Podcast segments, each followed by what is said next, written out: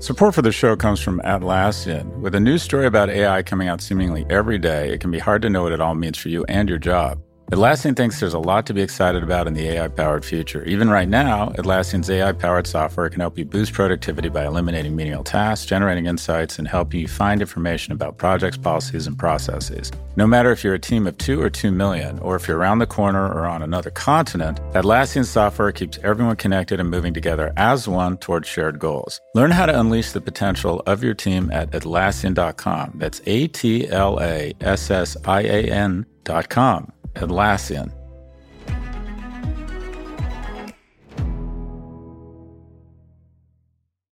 Wow, that guy means business. Just an amazing player. No, not him, the sports photographer behind him. Uh, what? He has a business bank account with QuickBooks Money where he earns 5% annual percentage yield, so he's scoring big on and off the field. You might even say he's the MVB. MVP? The most valuable business. Making your money work harder. That's how you business differently. Intuit QuickBooks. Banking services provided by Green Dot Bank. Member FDIC. Only funds and envelopes earn APY. APY can change at any time. Hi, everyone. This is Pivot from New York Magazine and the Vox Media Podcast Network, and I am Christiane Amanpour. Actually, we all are. She gave a great speech, Scott. But hello, how you doing? Um, okay, say more. She gave an amazing commencement address at the Columbia Graduate School of Journalism, where I went. And she works for CNN. She's a very well known CNN person. And she actually went against CNN and she said she had spoken to Chris Licht and then gave a stem winder of a speech um, where she said a lot of stuff, a lot of really interesting stuff, which I obviously agree with it was it was elegant and also eviscerating at the same time. One of the things she said I, that really struck me is be truthful but not neutral. Both sidesism does not get you to the truth. Drawing false and moral, factual or factual equivalence is neither objective or truthful. And she sort of schooled CNN on some stuff. You know, she's uh, she's just the kind of person they say they want, who's super, you know, d- delivers the news, and it she isn't. You don't ever think of her as a pundit in any way and she sort of handed them their heads it was it was quite something to see they knew she was going to do it she told them. I don't think they have much control over her in or she wouldn't really listen to them. So anyway it was an interesting speech and i applaud her for it. Thank you. Uh, my most viral video clip of 2023 is when i was on mm-hmm. with christiana. I like her. She's an impressive woman.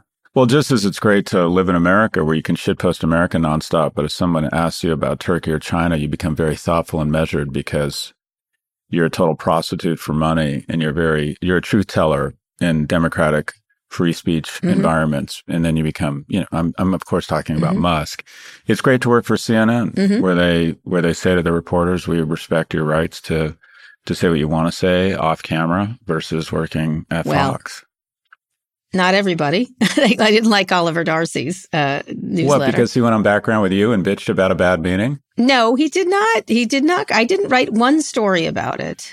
By the way, I haven't had breakfast. I'm hangry. I, I see that. I didn't write one story on this company, but nonetheless, I'm sure they're not happy that she did this, but she has a higher status. Like I can say things that maybe others at Fox can't say. Oh, and also, yeah, I'm getting calls from my lesbian friends saying you really don't know how lesbians have children from our last episode. I know. Many people were surprised by that, but And okay. by the way, I just want to point out I absolutely don't understand how it happens. This is how it oh, happens. Oh, Scott. So, we're moving on to lesbianism. I'm going to finish with Christiana Amanpour. She's a real hero.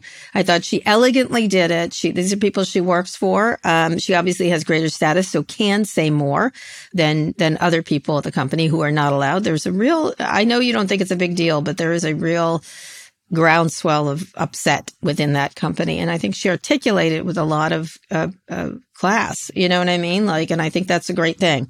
I think all news organizations have to get used to being covered themselves, including being talked about by the people who work there. And there's this old school idea that you're not supposed to talk about the place you work. And I think that's bullshit because you know, you have to, it's a media organization. It's not, you're not working for Exxon or, or whoever. And so I think that she, as usual, met my already high expectations, doing a classy dissent and in a really great way. I know inside of CNN's it's much appreciated because she has a lot of status and can do these things while others get slapped down. Um, in any case, well done, Christiane and Scott. If you have any questions about lesbian procreation, why don't you proceed? So They they literally called and said, "You really don't understand how lesbians have children." I'm like, "Of course I do." Yeah. They, you guys cry and hug for several hours as Riverdale plays Mm. in the background, and a German Shepherd pulls up in a Subaru and delivers a baby. Oh my God! How can I be so wrong yet so oh right? God, Yet I'm not even so going to tell you. I don't even imagine. Oh, good God. We go to the good. doctor's office. We That's go to the doctor's office and get inseminated. That is That's how it happens. As, Yeah. as you know, I've told this story before. I happened to be on the phone with Walt Mossberg uh, while I was Walt. undergoing the procedure. Yeah, I was. That's what happens when you get to my age and Walt's age. A lot of procedures. Let me just say, if that ever happened, I would not be talking to you during such a procedure. Walt, I trust you wouldn't be making rude jokes throughout any kind of insemination procedure. Thank you. So there you have Uh, so just so you know, I do make jokes during insemination procedures. it doesn't work. just so you know. I, if I don't if I don't bring some um, humor to me during that, that? situation, it's it's a Why disturbing did I even experience. start? I'm trying to start this morning on an elegant way with Christian Oh, um, on hilarious. poor, and you take it right down to lesbian procreate. All right, whatever. We're going to move There we go. on. We're going to move on. You're in Miami, You right? and your virtue obvious. signaling around how much you like Christian Amanpour. Who doesn't love Christian Amanpour? Why don't you just not be a cynic about someone who's doing something great? Just say, God, that was cool. She's doing great work. Anyway, we have a lot to talk about. The uh, CEO of OpenAI says he wants Congress to regulate artificial intelligence. We'll get into that. I know you had a little tweet situation on the whole thing. Also, the U.S. state bans TikTok outright. Shocker, it's a GOP state. And we'll unpack some of Elon Musk's latest failings. But first, the Supreme Court has punted on its Section 230 decision, like we said, Scott, in the case of Gonzalez versus Google, the one about the family whose daughter was killed by ISIS in Paris. The court sent a decision back down to the lower court, punting. Another related case, Twitter versus Taamneh. The court ruled unanimously that Twitter did not provide assistance to ISIS. In that case, the family lost someone in an ISIS attack in Istanbul. The rulings are being called a win for social media companies because they are. We predicted they would not touch this thing. Um, the courts are not going to be socially, uh, Regul- social media regulating, and that nor should they in this case. Um, and Congress, of course, does nothing. So where does that leave things, Scott? Leaves them where they are. Um, Yeah. And uh, it's really interesting that, uh, well, I don't know. Can you think of another body right now that has lost more credibility this quickly than the Supreme Court? No, no. In this case, I think they made the right decision. I, I agree. I agree. Yeah. Yeah. No, it's. I think, uh, like I said, It's really a just. shame. I know we should just give Clarence Thomas a million dollars to to stop being so corrupt. Just get here. Just you need the money. Well, right. actually, uh, it's an interesting point, and that is, should we be paying? And I think there's, I think this is worth exploring. I wonder if we should be paying our elected officials a lot more money, uh, and because I think a lot of them, yeah, they um, are prone to. Well, then they need to raise money. Maybe the Supreme Court or regulators. well, or the Supreme like that. Court also, but I do think a lot of these, uh, a lot of elected officials have their eye on the the the paid positions and The jobs, next prize, yeah. and I think it's unhealthy. I think it ends up perverting their decision making, and there's Yeah. something to be said for. I mean, Sen- we had Senator Warner on. Senator Warner can't be bought. Mm-hmm. Yeah. He's, you know, and I'm He's not suggesting we only have rich people in Congress, but No. There's something about maybe paying these people more that I think warrants consideration. Well, in any case, any thoughts on these? I think this was not the appropriate place for these decisions, and they were not correct. You cannot hold them accountable. This is not how. You know what? Change Section 230 if you don't believe. Yeah, like they- legislate, rewrite it. 230 is the law. They interpreted Mm-hmm. 230 correctly. And to, I just don't know what, I can't imagine the precedents it would set in the number of cases that we filed the Oh, next day. God, if a tourist in Paris, which is a tragedy, who is killed mm-hmm. by ISIS, is somehow they find Twitter liable for that. So, Yeah, that was Google. That was Google. oh, it was Google, excuse me. Yeah. I, but that to me just, okay, now what? Right? yeah. So, yeah, I agree with you. I think they got this right. I don't mind that they brought it and tested it, but it just seemed like this is not what the law says. Um, again, change the law. The problem is not the Supreme Court here, as although the Supreme Court has become a massive problem, I think, in terms of their ethics and standards. Um, but uh, this is Congress's job. This is Congress's job. This is Congress's job.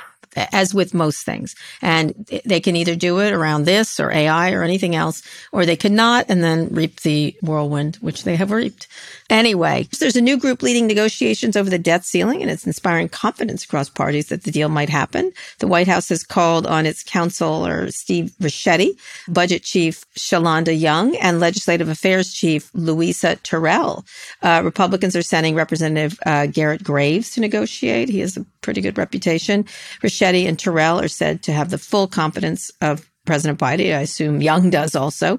Uh, I oddly enough sat next to di- was at a dinner where I sat next to Steve Ricchetti, and he's the most avuncular, sort of midwesterny, friendly guy I've met in Washington to date. He was such a lovely fella. So I suspect he was he was being that way. He's like that all the time. So I had a little more confidence when I heard his name. But uh, I think he seems to cross aisles quite a bit and is very well liked by the Republicans. I can't imagine he wouldn't be. In any case, will we get a deal before default day of June 1st, according to Janet Yellen? I think so. I, I, think this is a loser. This is mutually assured destruction for both parties. Yeah. It, Biden would look yeah. terrible. It'd be terrible for the country. The Republicans would come out of this. Look, it's just, there's just, the incentives are aligned here to figure this shit out. And that's what they're going to do. Yeah, I mean, there's some worry on the on the left that they're going to do these uh, work requirements, but Biden said it's no big deal around payments. Um, so there's that, and there's certainly worry that McCarthy will get more than he deserves for being throwing a tantrum. Nobody loves giving into a tantrum, obviously. Yeah, what I've seen is, it, it, I mean, I'm curious to get your thoughts here, but what I've seen is basically uh, Speaker McCarthy has said, wink, wink, just give me something symbolic that has no meaning that I can yeah. throw at the crazies and say we got something. Yeah. Uh, because I wonder if they say that when the door closes. Like, oh, good fucking heavens. Like, anyway, sorry. well, ahead. you know what? I, I forget who it was. I don't know if it was Senator Bennet said something I thought that was really insightful and it, and it made sense. And that is once the cameras go off, these people mm-hmm. are surprisingly reasonable. Mm-hmm. And that is, we live in a society where the algorithms reward craziness and yeah. that raises donor money from the crazies. Mm-hmm. And so people want to, once the cameras are on, they make these very bold, principled, angry statements. And then they go mm-hmm. behind closed doors and they're more reasonable. And what Senator Warner also said, which I thought was interesting, is that if you look at the last couple years, it's actually been a fairly productive Congress. Yeah, that that is true especially the Senate especially the Senate. Yeah. Yeah, that's true. I think um, the fact that they're, they're, doing it in front of the camera is like, does everything have to be this performative bullshit? Like, they're obviously yeah. going to get to an agreement. Said two it's, people it's, with three podcasts. yeah, but that we're paid to be a performative bullshit. Well, Let me just so say, these people, yeah. no, they're not. They're paid you to like think? do the budget. No, they're paid to do point. the fucking budget. Like, and and it drives me crazy. Anyway, I likely they will get to that. Wall Street will be happy. Stocks will go up, etc. Another story interesting since I know you know this guy pretty well. I don't know. I know him just vaguely. Um, WeWork CEO Sandeep Mathrani will step down. He became CEO in 2020, led the company to going public in 2021. WeWork has since struggled to turn a profit and earlier this year struck deals to cut debt uh, by $1.5 billion. Current WeWork board member David Tolley will take his place as interim CEO. Shares of the company have tumbled at the news, leaving them down 96% for the year. Obviously, they're suffering from nobody's going to work or, you know, they aren't, the startups aren't starting up as much, et cetera, et cetera.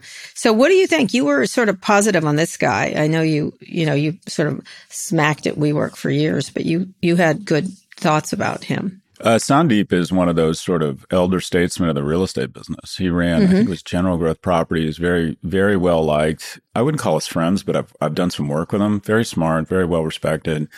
My guess is he got an enormous pay package to come try and be a, a shepherd or a steward of WeWork. I would say that this is mm-hmm. probably the beginning of the end of this chapter of WeWork. It strikes me as a similar situation. I, mean, I haven't spoken to him or anyone else at WeWork, but it mm-hmm. strikes me as being similar to when that very well respected CEO of Vice left, this means the company mm-hmm. is likely going to mm-hmm. file chapter. It just doesn't. I read the mm-hmm. numbers. It did 800 million in revenue. Uh, and it lost mm-hmm. $300 million. And this isn't a growth oh, company man. with IP that can justify those types of losses. Yeah. It means that the business just doesn't work. Yeah, it never did, did it? they spent too much money. They they entered into a series of long term leases that basically made it impossible for them to ever make money. No one's willing to look at this thing. The markets aren't willing to look at this thing as a growth company. And so effectively what you have is a company that is probably going to go BK. It'll be interesting to see if whoever the creditors are that take control of the company can go through and cherry pick the WeWorks that are making money. But this is, I don't know, enough already. Put this thing out of its misery. Yeah. Is there room for this kind of thing? Office, like quick office rental space or, cause the whole commercial office business got, has got to be, you got to be crying almost every day. Well, that's, that's the most interesting thing about this. And that is people will spend some time talking about WeWork and reminiscing, but they're exhausted by it. And the reality is it's gotten about 10 times more media than the significance yeah. of the company. Yeah. What they'll talk about though is what it says about the larger commercial real estate um, decline coming. And mm-hmm. this is the next, you know, Greece sovereign debt or the recession. The thing we're going to start wringing our hands over is the structural decline and the pain that's about to be felt in commercial real estate. And like everything else, it's it's nuanced. There are some buildings in Manhattan that are doing really well, and then there's other mm-hmm. buildings in San Francisco that just got sold for twenty or thirty percent of their of their value just a few years ago. Mm-hmm. So, but there is going to be a lot of pain. The, the, the, enduring structural change out of COVID, if you look at mm-hmm. e-commerce, even if you look at teen depression, everything is where it would have been had that maintained its growth rates before um, COVID. In other words, the biggest things retail, e-commerce. They look, if you didn't know COVID had happened and you just looked at where they are, you wouldn't yeah. know that COVID happened. The structural change or the enduring structural change appears to be remote work. Yeah. Yeah, it's true. But you know, it's morally wrong not to go back to work. I don't know if you know that. Elon Musk said that in a in a the guy who makes cars so we can commute says it's morally wrong not to go back to work. It's morally huh. wrong in that interview on CNBC. Did you know that? You're committing a moral offense to Elon. People should get off the goddamn uh, moral high horse with the work from home bullshit. Um, because they're asking everyone else to not work from home while they do. I always feel obligated to say that young people should get into the office. It's a feature, not a bug you, for young people. It, it is. It's just going to be a different kind of office. And I wonder if it's going to be more, you wonder if something like WeWork would do better if you create, you know, the one thing that the enduring attraction of WeWork, WeWork was that they were kind of cool spaces to work in, right? And most offices are really oh, and flexibility, deadly flexibility. Um, and that was that was to me the most. It wasn't the beer or the kombucha on tap or whatever. I, I, felt it was like it was a nice place to go. You felt okay going to an office, and that's mm-hmm. I think offices have to rethink that if they want to bring more people in. And through most of the country, people are going back to the office through much of the country, but not in these big cities where uh, people just can have choices and have still have more power. But we'll see. And also, just just to just to pause on WeWork, the real innovation around WeWork. So first off it's not innovative to give someone $100 worth of office space and charge them 70. And that's what WeWork essentially has done. They've yeah. given you, it's like those mattress companies that were sending you $800 worth of mattress for yeah. 600 bucks. Yeah. They just, it's a great deal for the tenant. The, the real innovation around WeWork is that if you're an entrepreneur, and I've experienced this, the real estate industry would make you sign five year leases and one year mm-hmm. deposits. It was just incredibly onerous and inflexible. Mm-hmm to get into this to get into this key component of of uh, organizational value, and that was an office. And they came in and said, just show up, and then you can kind of leave when you want. But the, enough already. This put the, take this thing out yeah. back and put a bullet in its head. All right, then the EU's competition Com- commission says it's game on for Microsoft's acquisition of Activision Blizzard. The approval is conditional for one thing: the companies have to honor multiple ten-year deals, making uh, Call of Duty available on all gaming platforms. They were going to do this anyway. Why wouldn't they? But the deal still faces hurdles. Last month, regulators in the UK said they plan to block it, and the FTC uh, the FTC here in this country uh, sued to do the same. The bid expires in July, but could be extended. What do you think? I mean, European Commission holds a lot of weight here, moving it forward if they get these conditions. I think it means the deal goes through. Uh, you know, the, yeah, we thought it UK, might not, but yeah, the UK blocking it. The EU is the bigger, the bigger. I also wonder if it's political at all. I wonder if the EU is kind of fed up with that little Brexit bitch called the UK, and has said, "All right, you, know, you can you can scream and get angry." And throw your Yeah. toys on the ground. But Europe is the second largest economy in the world. Yeah. There's just no getting mm-hmm. around this. This is a huge win for Microsoft and probably creates momentum that this they'll get this. The across the FTC is the one. If FTC settles with them and gets conditions, which they'll get, they'll sort of probably get similar conditions. Right. It'll go through, and no one cares about the UK. Back was it Brexit bitch? That's a really lovely term that you just made I up. just made that up. top of your head. It's almost as good as the German did. Shepherd showing up in the Subaru. I'm more I'm more proud of that. I don't feel that was good. Anyway, yes, we both think this is probably going to go through. I think you know they would like to get it. If they don't, some someone else will buy this company, and um, and it, it looks like it, the, the game's in uh, in uh, Lina Khan's uh, corner right now to figure out what kind of conditions she can make it look good that she got some stuff out of them. Um, You interviewed her, and then you? not have I to like. go through I just I want everyone to know when Kara's Yeah, interviewing someone important. Who does she call and ask for questions? Who does she call and say, "Give me a couple questions"? By the way, a bunch Amanda of anchors Katz. do that. Okay, Amanda who does she call second? you. I called That's you. right. That's I did. right. I did. Did you interview I her? did. Yes, I did. Last this week, it's up. Uh, it's up. Thanks for listening. Um, yes, it's a really good interview with her, and actually, she's ta- she's has a much more um, Should we all listen to it? less fire. Yes, we should. Yeah, uh, uh-huh, less fiery tone. She's learned her. She's learned how to deal in Washington. She seemed very reasonable at the same time firm. It was a very. She's she's really she's she's coming up to speed rather quickly. Um, and, and but still very firm on issues. She sort of whacked at Facebook quite a bit. She called them recidivists, which made me laugh several times. It didn't make Facebook laugh, but I like the word recidivist. She, she's like, "Oh, did I say that word? How did I come up with it?" She's so smart. It's crazy, but yeah, she's probably going to do a deal with them. She'll do a deal with them. All right, let's get to our first big story. The nation's leading AI entrepreneur wants Congress to regulate artificial intelligence. Maybe. Sam Altman, the CEO of OpenAI, went before a Senate subcommittee on Tuesday to answer questions about generative AI. He was joined by an executive from IBM, but unlike other tech hearings, senators were light with their criticism. They were even kind. They asked Alt- Altman about potential rules for AI tools. Here's one exchange between Altman and Senator Blumenthal, who's usually beside himself of Connecticut. Uh, should we consider independent testing labs to provide scorecards and nutrition labels or the equivalent of nutrition labels? Yeah, I, I think that's a great idea. I think that companies should put their own sort of, you know, here are the results of our test of our model before we release it. Here's here's where it has weaknesses. Here's where it has strengths. Uh, but also independent audits for that are, are very important. And I'm I'm excited for a world where companies publish with the models information about how they behave, where the inaccuracies are, and independent agencies or companies provide that as well. I think it's a great idea. It was a love fest. Cl- that clip had been edited a little for clarity, but uh, it was very much a love fest. It was a very information gathering feeling. Um, they didn't attack him, and you know uh, uh, the way they did Zuckerberg, for example. Um, do you, you you have tweeted that does he actually want regulation? You know, as you pointed out, Zuckerberg had said regulate us while lobbying against regulation. There's no um, evidence that Altman has lobbied against regulation. He gave two hundred fifty thousand dollars to the Democratic Super PAC in 2020. He's also donated to California Democrats. Um, he called for three things: a new regulatory agency, a set of safety standards for AI, and independent audits of AI models. He didn't call for transparency requirements around what data was used for training, and he uh, he didn't call for prohibitions on using copyrighted works. Although that's going to be a mess of trouble for a lot of companies. What do you think? Well, I thought at some point he was also going to call for the important conversation around gender balance or write a book on personal loss. I mean, I just, uh, we've been to this movie before and Okay.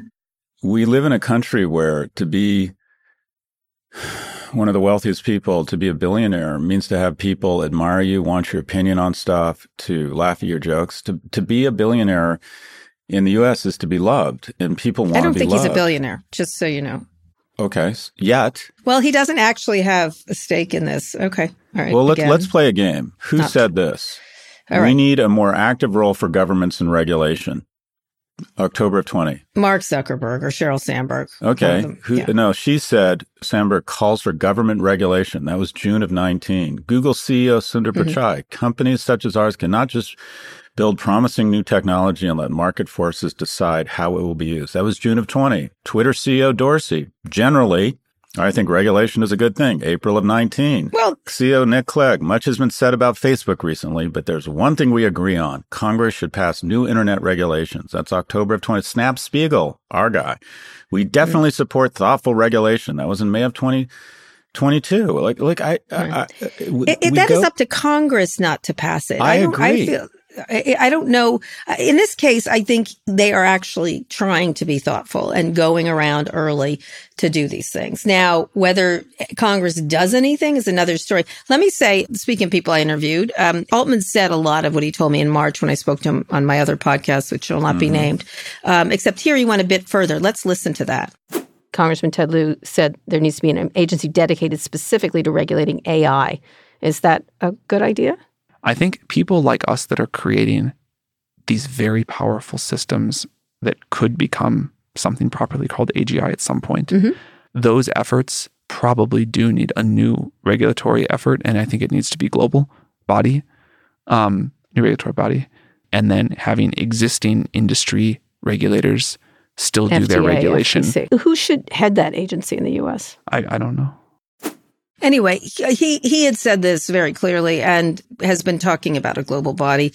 Same thing Lina Khan talked about. She thought she had enough rules in place that she could do the regulation. And so uh, it's this is way further along than other previous efforts, I I would say. I would I would have to push back on you on that. But go ahead. I, I hope I hope you're right. I hope that Sam is true to his word and, and he seems like a lovely young man. You like him. Everyone I know thinks a lot of him. And every piece of data says that he is full of shit and that he uses two weapons of mass distraction that have been used on us before. One, pretending to want to be regulated. And the new weapon of mass distraction is to refer to this company as the governing body as, an, as a nonprofit. I think I think a hundred times the original investment goes back to the investors and management before it turns the money goes back to a nonprofit. So they just shouldn't use mm-hmm. the term nonprofit when they're talking about this company. Yeah, that is true. Yeah. To create some sort of distraction that somehow they're more noble and not as profit motivated as everybody else. So I, I agree. This was a love fest. We have a, the Restrict Act. Mm-hmm. We have antitrust from Amy Klobuchar. And there's always a lot of head nodding. We always think we're going to get something done. So you're right. Let's move to the part where we actually create that regulatory body. I think the first regulatory body should probably be, or hopefully we can walk and chew gum at the same time. I like to, to be a, um, a division of NATO I think mm-hmm. we need cross-border multilateral um, agency looking at this from a defense standpoint. I do think this is a defense issue, mm-hmm. but enough already. Appoint somebody, get the commission going, have it be uh, ground up. Start with people who have technology backgrounds. But I just feel I, am sorry. I, we've been here before, and we always get our hearts broken. Well, let's talk about. I I would agree. I would agree. But I think one this this particular technology is not protected the way the other one is. So they yeah, knew there was nothing they right. could do. Um, and so there is liability. So they're going to they're going to tread much more lightly. There's all kinds of significant copyright problems. There's going to be another hearing on that coming up. I do think Congress is doing the right thing, doing these meetings. This was a little bit of a love fest, I would agree. I don't necessarily think they have to smack them, um, but it was it was more of a fact finding mission, and I don't mind them doing that for a short amount of time. Um, you know, but let, us talk about specific things. We got a listener mm-hmm. question via email. Let's read it out. Dear Mr. and Mrs. Swisher. That's funny. Do you think audio and visual media should have information about how much of the content written or performed is generated by AI? Do you think there's uh, there will be some kind of labeling system like organic food that media will adopt so the customers at least have some idea of what they are consuming? Thank you, Lars. Well, Lars, I think that is a great idea, and actually, so does Sam Altman. It's not it's not a bad idea. Like, where's the provenance of things? I think you're going to have to have some sense of where they collated all your information from so you can judge it. Um, I don't know, Scott, what do you think about that one? I think it's a it's a good idea, and it gets to one of the economic points, and that is if you're. I've been spending a lot of time in, uh, or I was spending time in something you know called a writers' room, and uh, we've been talking a lot about the writer strike, and I said, and and if you feed into an LLM every episode of Modern Family such that you can help write the mm-hmm. next great sitcom about an American family, those writers should be compensated. There should be some mm-hmm. sort of tool that not only indicates what percentage is AI generated, and quite frankly, I don't think the consumer is going to care as long as they feel like it's good information, or it make, or more importantly, it makes them feel good about themselves, whether it's misinformation mm-hmm. or not. But what you're going to need is you're going to need something similar to what the record industry has done a decent job of the music industry, and that is if you're KROQ 106.7, the greatest radio station in the history of mankind, and you play a bunch of B 52 songs, another amazing band, uh, they at the end of the year send you a bill and say, okay, you've mm-hmm. used this content to build your company. There's going to need to be some sort of likely AI yep. Generative model that says this is where you have fed the LLM. This is the input to the LLM, and we need to yep. we need to compensate them. But, yeah, and uh, I think a lot of these companies have been, including ChatG OpenAI, about um, the details of the sources of data um, and all kinds of things. They're trying to keep quiet about his training techniques, the amount of computing power. Um, and so they're not, they're a lot less open because there is more competition. That's but here's the, uh, here's the thing. If you're a nice white kid who's in technology, when you stand in front of Congress, the first three times they're really nice to you. God, I just, I literally have PTSD from this bullshit. Yeah. Yeah. Whether it was Marissa mm-hmm. Mayer standing in front of Senator John Kerry saying about Google, well, it's, and he's saying the Seattle Post Intelligencer just went out of business in about two years mm-hmm. because mm-hmm. their classified business gone. And she was like, well, it's early, Senator. I mean, I just, we've been yeah. here before. Yeah. I, yeah. Anyway, yeah. i would agree. So what, what, what would a regulatory agency look like and who should head it besides me?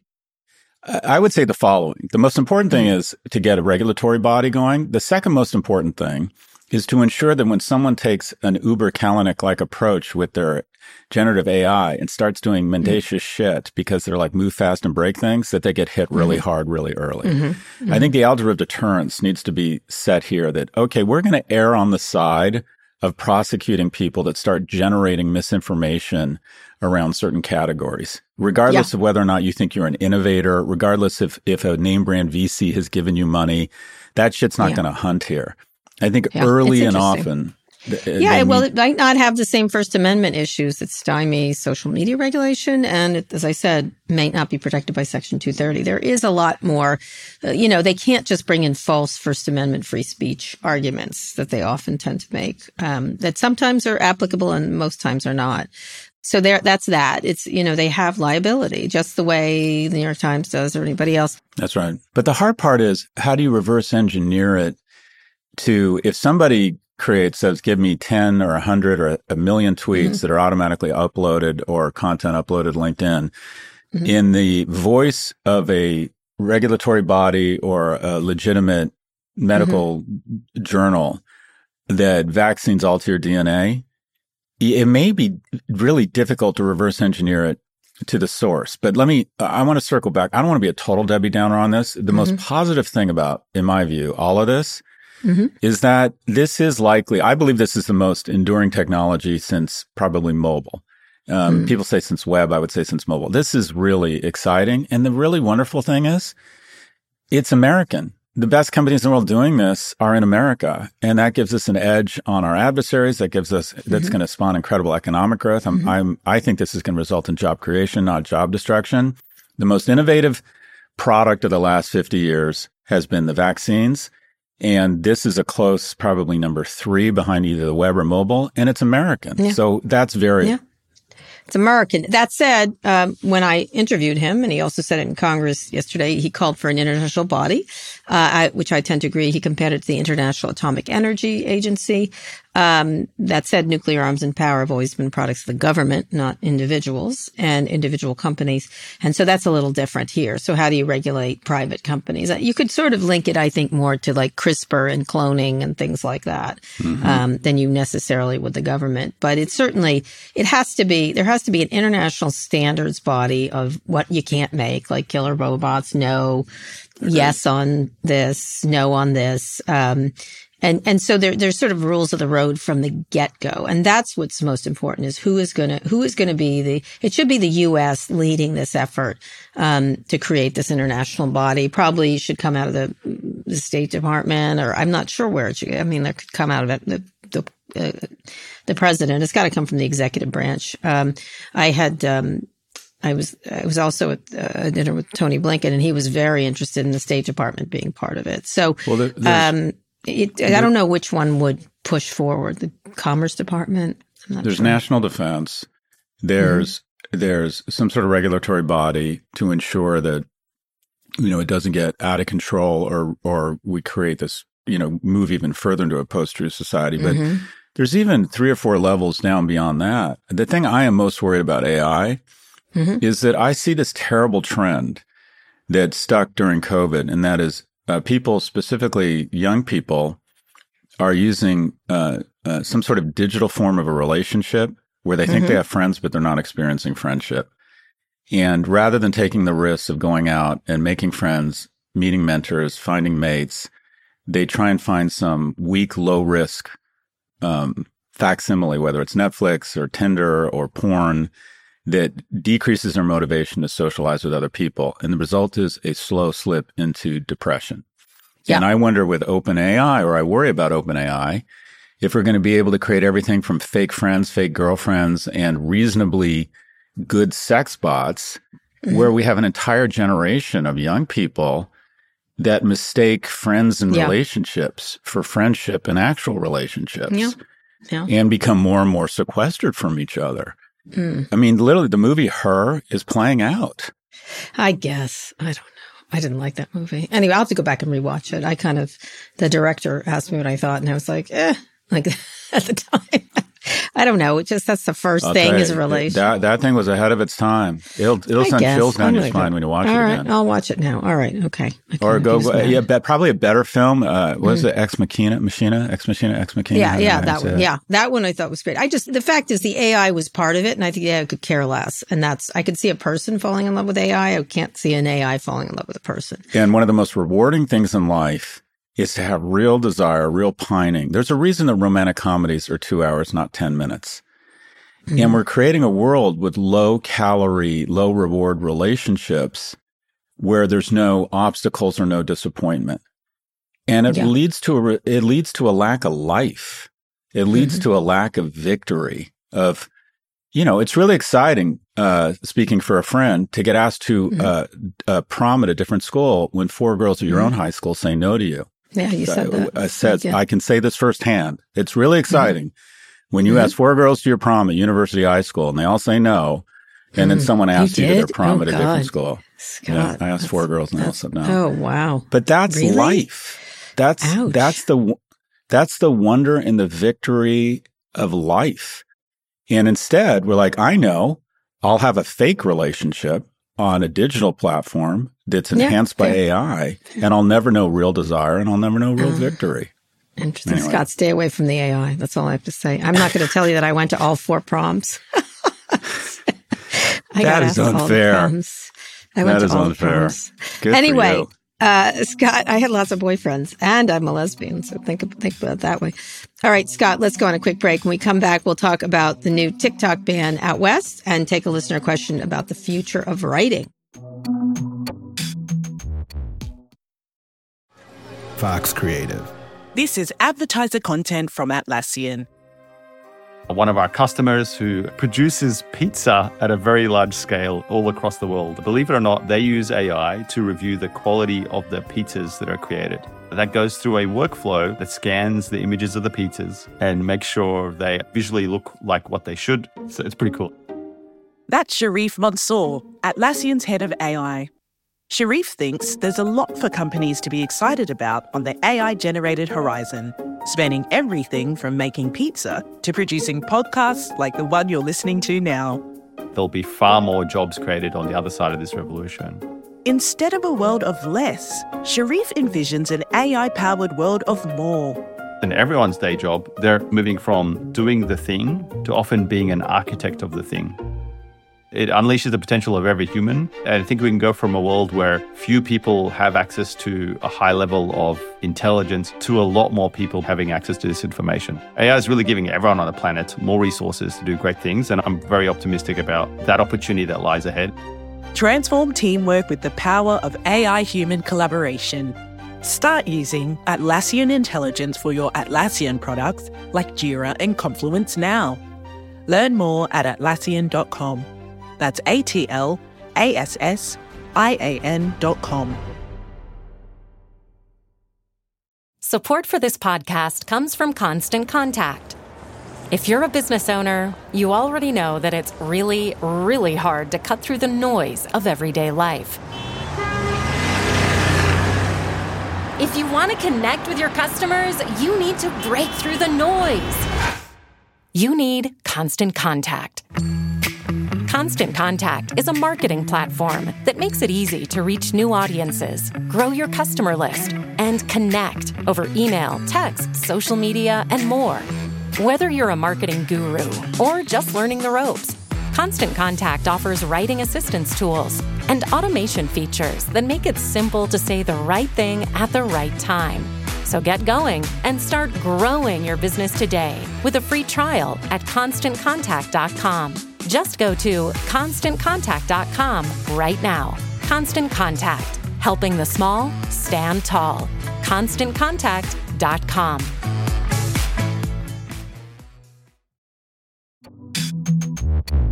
Scott, we're back on our second big story. Bad news for fans of air fryers and crocodile videos in Montana. On Wednesday, the state became the first in the union to ban TikTok. Governor Greg uh, Gianforte signed the ban into law. It imposes a fine on app stores that let users download the TikTok app. It also fines TikTok itself if it operates in the state. There are no fines for TikTok users.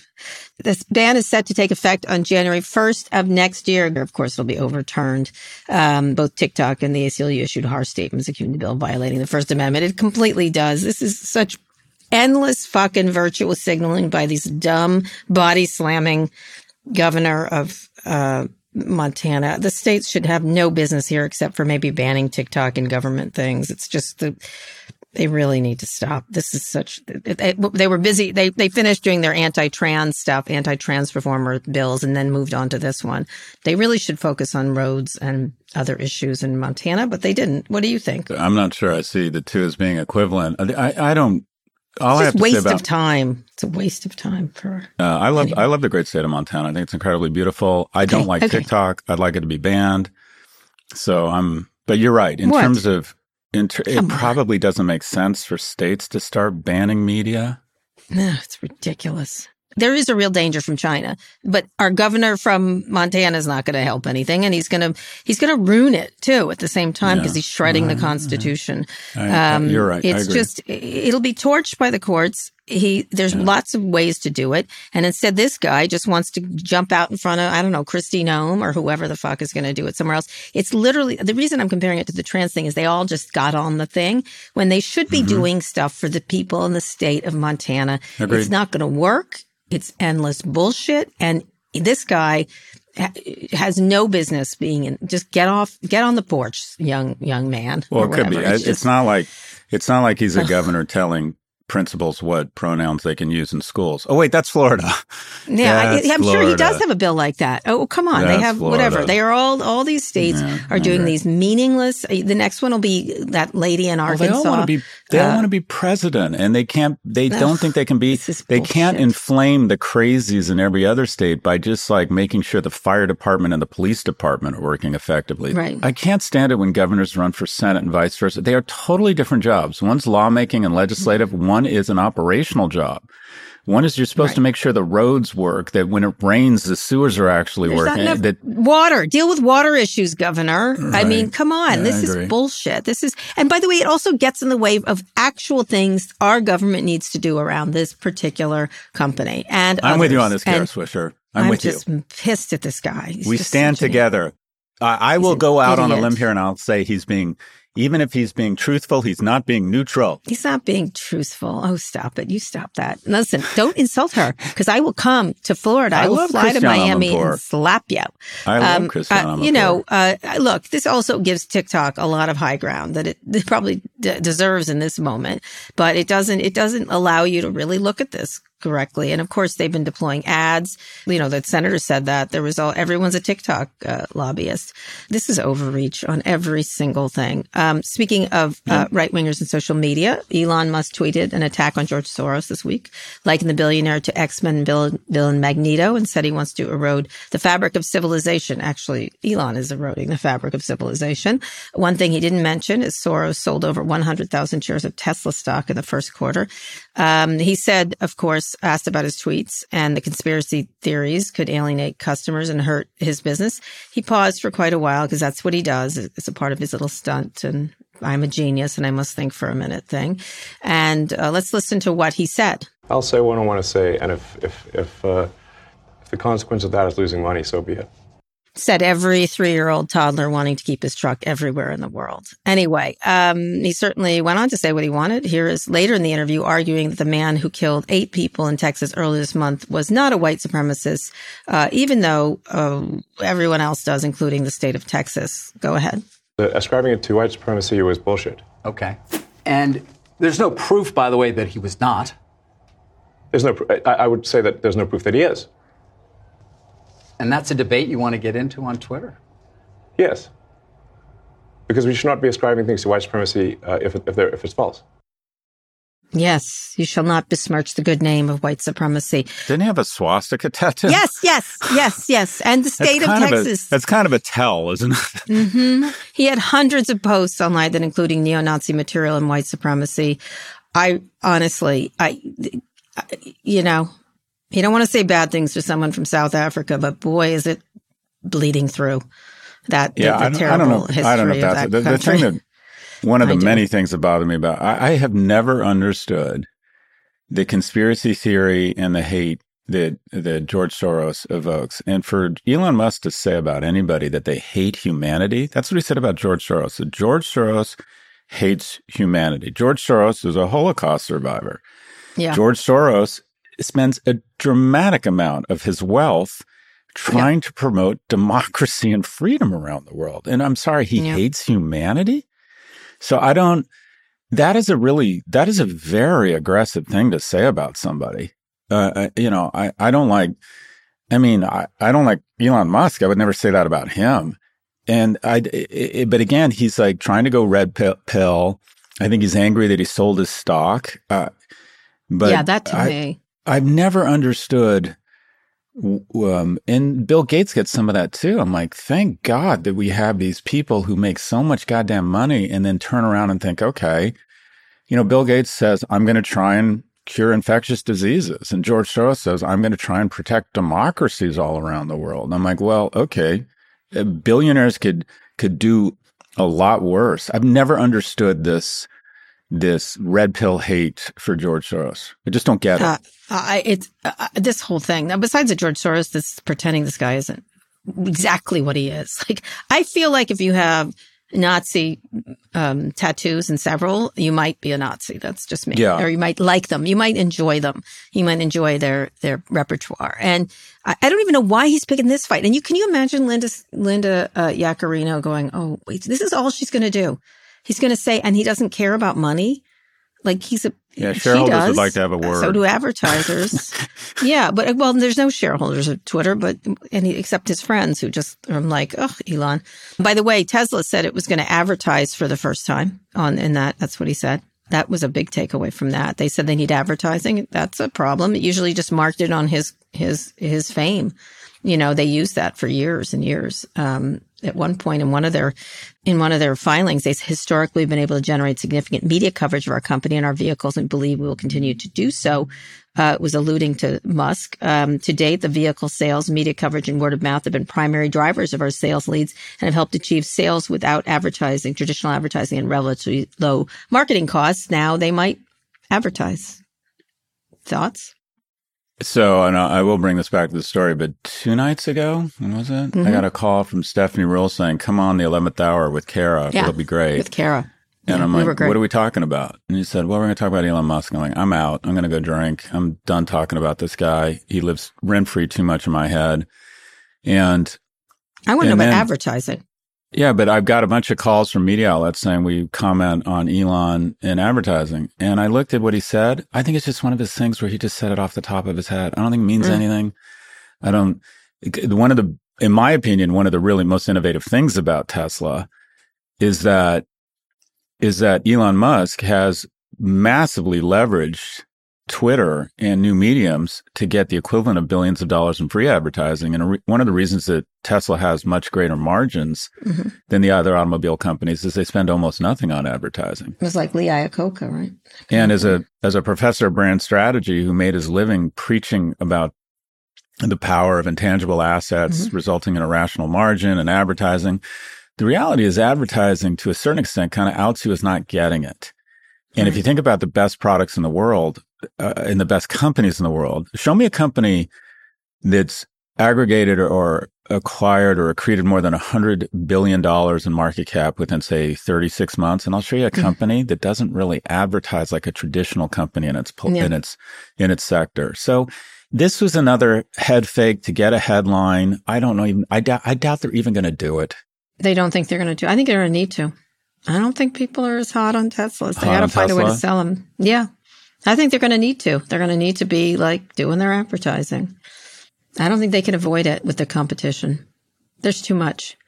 Yeah. I, he, he gets so much. He can, I mean, keep in mind, he doesn't Negative now. Negative attention now. Before it was largely positive, you know, and the same thing a with uh, on. Twitter. He's got at some point, he's got to get advertisers to want to advertise there, right? Maybe Tesla can advertise on Twitter. That's, that's Maybe that's a key point because this is what this is the trick that Google and Meta used to do. Mhm. First, they throw parties and they call these advertisers and people their partners as they basically Mhm. put a gun to their head and execute them. But they used to advertise a little bit, right? Mhm. To maintain good relationships with their quote unquote partners. Can you help us? We're Mm-hmm. going to spend a little money, throw them a bone. Here's kind of your last meal. Um, and we want to adver- Amazon would advertise a little around the holidays. And I don't know Mhm. if they were testing it, if they were sincere about it, or they just wanted to maintain, you know, throw a few bones at the people that they were putting out of business. Except he needs advertising compared to them. They didn't need it. I think they do. I think Tesla needs it now. I think they do. They, they look, the margins were down, the numbers were down. It's only, these aren't going up. These are not going up because of him anymore. They're yeah, not. but that's, They- that's a function of competition. The question is, Yeah.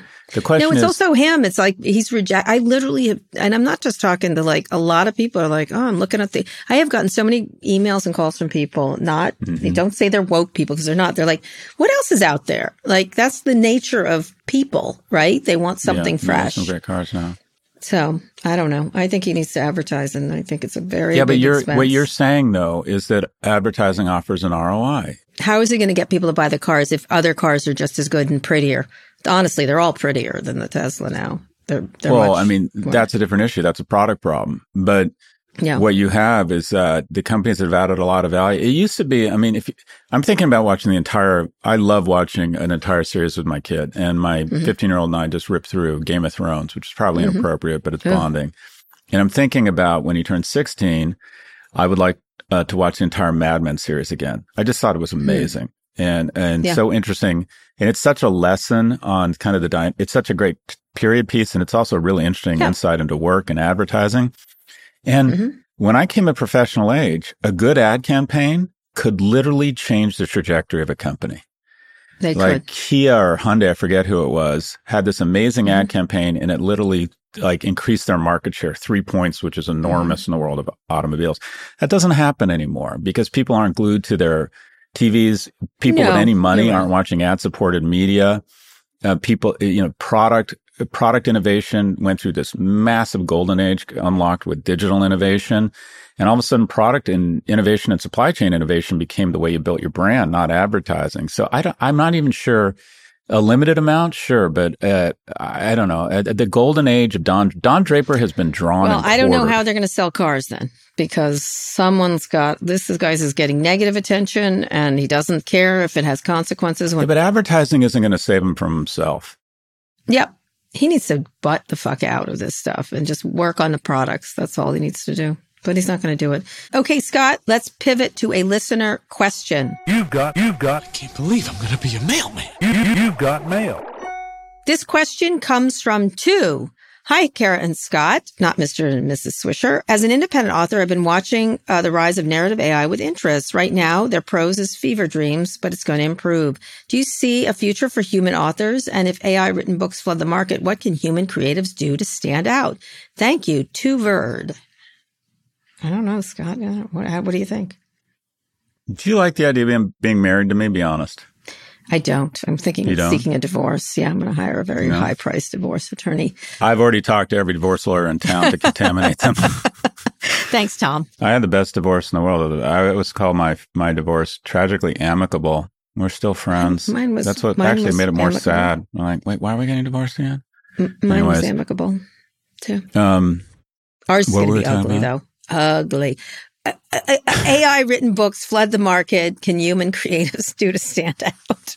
Can you stay on topic? Are you planning to divorce me? I am since the beginning. I just want you for your money and your apartments. Um, I want the apartment in the in the settlement. Um, Said every woman in my life, quite frankly. Yeah, exactly. Um, I think I deserve it, honestly.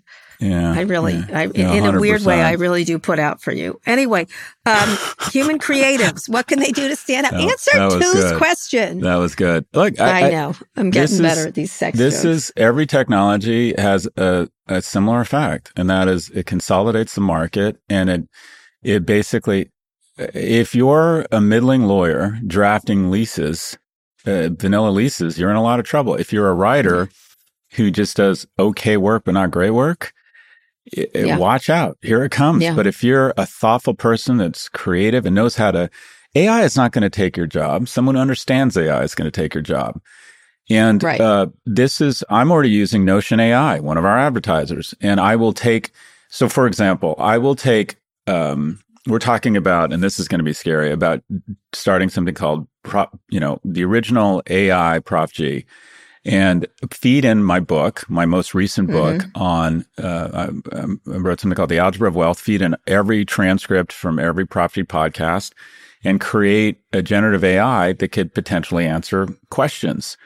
Yep. But the thing is, the the thing you feed into it is what makes what makes it original or different. And so Mhm. if you're someone who can produce really great original work, your compensation is going to go up. If you're someone that needs to constantly rel- rely on generative AI for other stuff, you're probably in trouble. But if you're doing original work and using uh, gener- generative AI to help you, to inspire you, to fill in gaps, to make stuff better, you're going to become Mhm. a warrior. So this is Yep. this doesn't make you obsolete. It makes mediocre people obsolete. And what will happen is there'll be unbelievable is new true. businesses and there'll be new adjuncts and new services and new jobs created by these little companies. And they'll become medium and big size companies that do really cool things with generative there is- AI. There, there is an interesting thing. Some this guy named Jake Ward on Twitter put: We took a website from zero to 750k a month SEO traffic using 100% AI generated content. 7k total pages generated. Hit 300k uh, a month after six months. 750 after 12. Uh, 4k plus keywords in positions one and three. 13k plus keywords in positions four through 10. He did this whole breakdown, and to me, it's demand media AI edition is what it's doing Mhm. for that for that market, right? If you remember Demand Media, who kind of was a content farm, and that's this is a version of a content farm. And you're, he's right, mediocre, you're fucked. Any Mhm. press releases, um, earnings releases, things like that, anything that can be done in this way, then then a human checks it, sure, um, is gone. And and even and mon- much stuff is much marketing material is media is just it's easy to copy. It's easy to do. And so that's really, you have to be creative, really hyper creative. Look, the, the, there's certain industries that are just going to. I've always thought the disruption is more a function of how ripe the industry is. Uh, Mhm. I don't think. I think everyone's talking about writers right now, and I do have a prediction around the writer strike. Mhm. But we'll get to that. Yeah. I think the the industry that's going to okay, is the mother of all chins right now is healthcare. I would not want to be a pathologist, a virologist, Mhm. or radiologist right now because Yeah, there's no radiologists reason. have already been under siege. Yeah. Mhm. There's Yep. no reason why, you know, what AI is really good at looking at patterns and then predicting, Mm-hmm. all right, if, if you give me a million data points, I'll, I'll give you with really great accuracy what the million and first data point will be. And it strikes me that looking at stuff under a microscope and trying to understand what is the pathogen here, that AI is just going to do that better. And we've been over, I, I, don't want to say we've been overpaying these people because the end practitioners haven't done as well, but the insurance company and the people have inserted themselves in the middle in the pharma Mhm. companies. You know, you got to think that that's where AI is really going to boom. Yeah, it's going to be a everywhere. But books too. I'm sorry to tell you, there's a lot of mediocre writing out there, and this Oh, will be mediocre for you, and mediocre but necessary, the, the banal but needed. Like is you just have to have it around. Like here's your explanation for this and that and the other thing. So there's uh, you just you don't have But the I- imagination big enough to figure out where this is going. But we have to move on. But go ahead, last but, thing. but, but the last point, like I like you Yuval Noah Harari, the guy who wrote *Sapiens*. yeah, hmm Harari. Hara- him with armed with AI Yeah. His next books, I, I can't even imagine the kind of content he's going to be able to produce because Yeah. the way his mind works, his ability to connect instinct with human Mm-hmm. behavior and what the future might look like. I, I just don't think any AI can come up with that. But what he'll be able to do is say, all right, Um, give me a history of Homo sapiens, eh, you know, in this, eh, eh, you know, in this era and what happened. And he will have just a level of, of, of rigor and research he wasn't, he didn't have access yeah. to before. If as long as it's from good sources, that's the thing. So we'll have to see. Um, but y- y- you still require creativity and a certain flair. Yuval has a beautiful writing style, I think. Um, so that that is is you can start to mimic it, but it's still very hard to mimic certain people, like Scott Galloway, for example. Good. No generative AI comes up with a German Shepherd. My ex-husband, Scott Galloway, my ex, That's my right. ex, my soon-to-be ex. I'm taking the Um, kids, albeit my sisters. If you've got a question of your own and you'd like them answered, send it our way. Go to nymag.com slash pivot to submit a question for the show or call 85551-PIVOT. All right, Scott, one more quick break. We'll be back for predictions.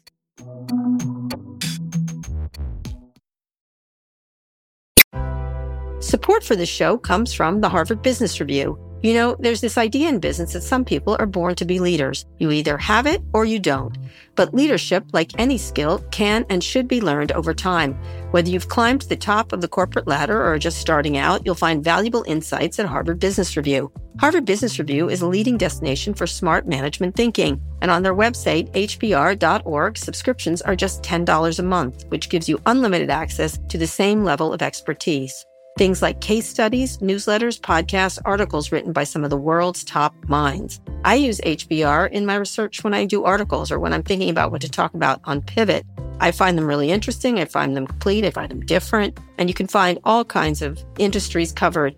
While much of Harvard Business Review's content is available for free after signing up at their site, subscriptions to unlimited content start at only $10 a month. What a bargain. Go to hbr.org slash subscriptions and enter the promo code PIVOT right now to get 10% off your subscription. Again, save 10% off your HBR subscription. Go to hbr.org slash subscriptions and enter the promo code PIVOT.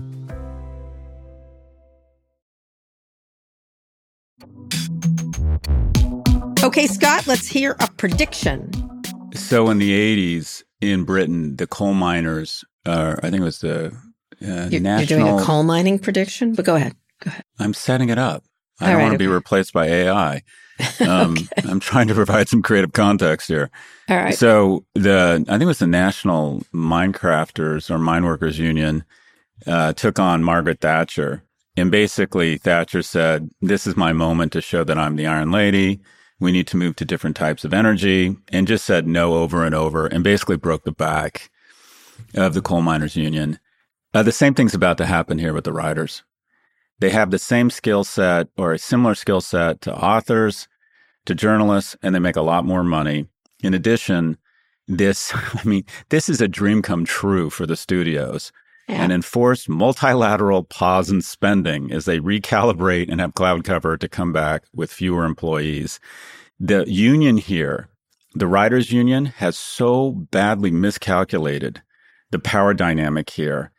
And and the the studios are going to slowly but surely quietly they are going to break their backs and this is going to end really poorly for the writers it's going to end re- i can't it's it's almost it, it, i wouldn't be surprised if we found out that the studio Mhm. heads got together and said piss off and upset the writers union so they go on strike and Mhm. force all of us to stop spending and producing Yeah. content because every individual is like I got eight shows I haven't gotten to yet that I'd like to that I'd like Mhm. to watch. So this Mhm. is going to be remnant. This is the information age coal miner strike in the UK. It's going to end really poorly for the writers. They are totally and all this virtue signaling with stars that make ten and twenty million dollars a year showing up and pretending that they stand with their brothers and sisters. I just think it's hilarious. You're going to see this union come back to the table. And the studios are going to just do what used to happen to me when I was trying to raise money through the 90s with VCs. They're going to Mhm. grin fuck them. They're going to say, that's interesting. Writers are really important to us. We should keep Mhm. talking. And they're going to do nothing. And then when a mm-hmm. bunch of the, the writers that are going to be replaced by AI anyways start thinking, I can't pay my rent and start pre- putting pressure on the union to settle, the union's mm-hmm. going to end up with a worse deal than they had going into this thing. So my prediction, mm. the information age equivalent of the British coal miner strike is happening with the writer strike and it's going to end the same Who's way. Who's Margaret Thatcher? So the studio heads are Margaret Thatcher. You don't get my analogy? I thought that was pretty good. I, I do. I get. I get it. I agree with you. I, I was uh, a bunch of uh, writers and actors have written me, and I'm like, I think you're. I don't think you have leverage here. I don't see the leverage. I, maybe I'm missing it, but well, you know who the culprit is? we're is? creative. We're creative is not enough leverage, and I and I applaud writers. For they're they're creativity. angry. They're angry at the studio heads. The real culprit is all the kids who work for me at Prof G. They don't watch ad supported TV. They all watch TikTok. Mm-hmm. 850 million creators on TikTok. Assume 1% of them are any good. That they have so misread the situation. And if I were a studio head, I would be thinking, Oh my God, thank God for this union. They have given us a gift. Yeah, I don't know how many their signs are creative. They're just the leverage. I don't see it. I don't see it. I get. I'm getting a lot of angry letters from writers, but I'm sorry to tell you, it, I'm not sure what you should ask for. And I agree. It's but they're going to be smaller writers' rooms. Um, they just don't want to pay as much, and they're not going to have to um, on some level. And and and, and this is the, the the danger here is creating a disgruntled group of creatives that work for you eventually, because you do need creativity to to really do well. But I have to say, um, the leverage is not there. I think you're right. Good prediction, Scott. Good prediction. Do you have anything, Kara? What? No, I don't have a prediction. I'm just right. I just report and I'm correct. This is second week in a row. I don't know what I'm going to do the third week in a row. I'll think of something. I got two in a row so far. Um, I have, I've got to think about what I want to, I want to, unfortunately, I'm often right about Elon Musk stuff. Unfortunately, I'm often right. Yeah, that's that's your biggest problem. How right you Here's are. one. I had a whole show on it with um, Ryan Mac and Zoe Schiffer today about it. But one thing that came out that Ryan just tweeted was about the, some guy suing him who was working on their operations team, and like they wanted to install shitty locks on in, offices that would put people in danger, and said just do it because no one will catch us. Like this guy is alleging this. I just uh, every time I think I'm like disappointed, I'm like, you're kidding me. Like, really? Anyway, it's just I don't have a prediction except that I'm always surprised by how the depths of bad behavior. Anyway, Scott, that's the show. We'll be back on Tuesday with more pivot. Can you read us out? Today's show was produced by Lara Naaman, Evan Engel, and Taylor Griffin. Ernie Indradat engineered this episode. Thanks also to Drew Burrows and Emil Silverio. Make sure you subscribe to the show wherever you listen to podcasts. Thanks for listening to Pivot from New York Magazine and Vox Media. We'll be back next week for another breakdown of all things tech and business. Kara, my wife, have a great weekend.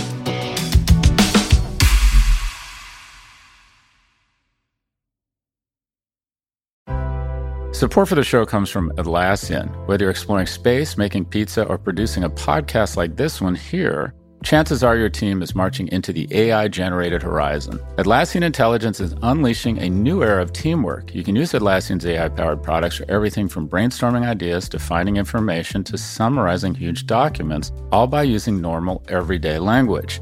Atlassian AI powered software like Jira and Confluence help teams accomplish what would otherwise be impossible alone. Because individually we're great, but together we're so much better. Learn how you can transform teamwork with the power of AI at Atlassian.com. That's A T L A S S I A N.com. Atlassian.